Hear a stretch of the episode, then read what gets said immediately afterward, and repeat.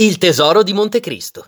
Montecristo è un'isoletta del Mar Tirreno di circa 10 km quadrati di superficie, situata a sud dell'Elba, nel comune di Portoferraio.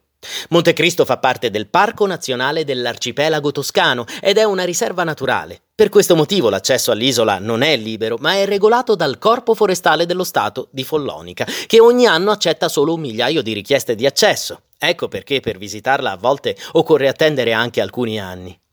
Montecristo è famosa per le leggende da cui Alexandre Dumas ha tratto il suo famoso romanzo Il Conte di Montecristo, leggende legate a tesori nascosti e a rappresaglie di corsari. Le storie sui tesori hanno radici antiche e parlano di forzieri di monete d'oro sepolti nel monastero di San Mamiliano, un edificio adesso diroccato, nato su un luogo di culto intitolato a Giove, già esistente in età classica. Ma il tesoro di Montecristo non è fino in fondo una leggenda.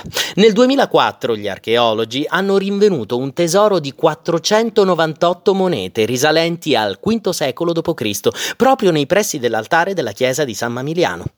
L'unico dettaglio che sciupa un po' la poesia del ritrovamento è che non si tratta della chiesa di San Mamiliano a Montecristo, ma di quella a Sovana di Sorano, in provincia di Grosseto.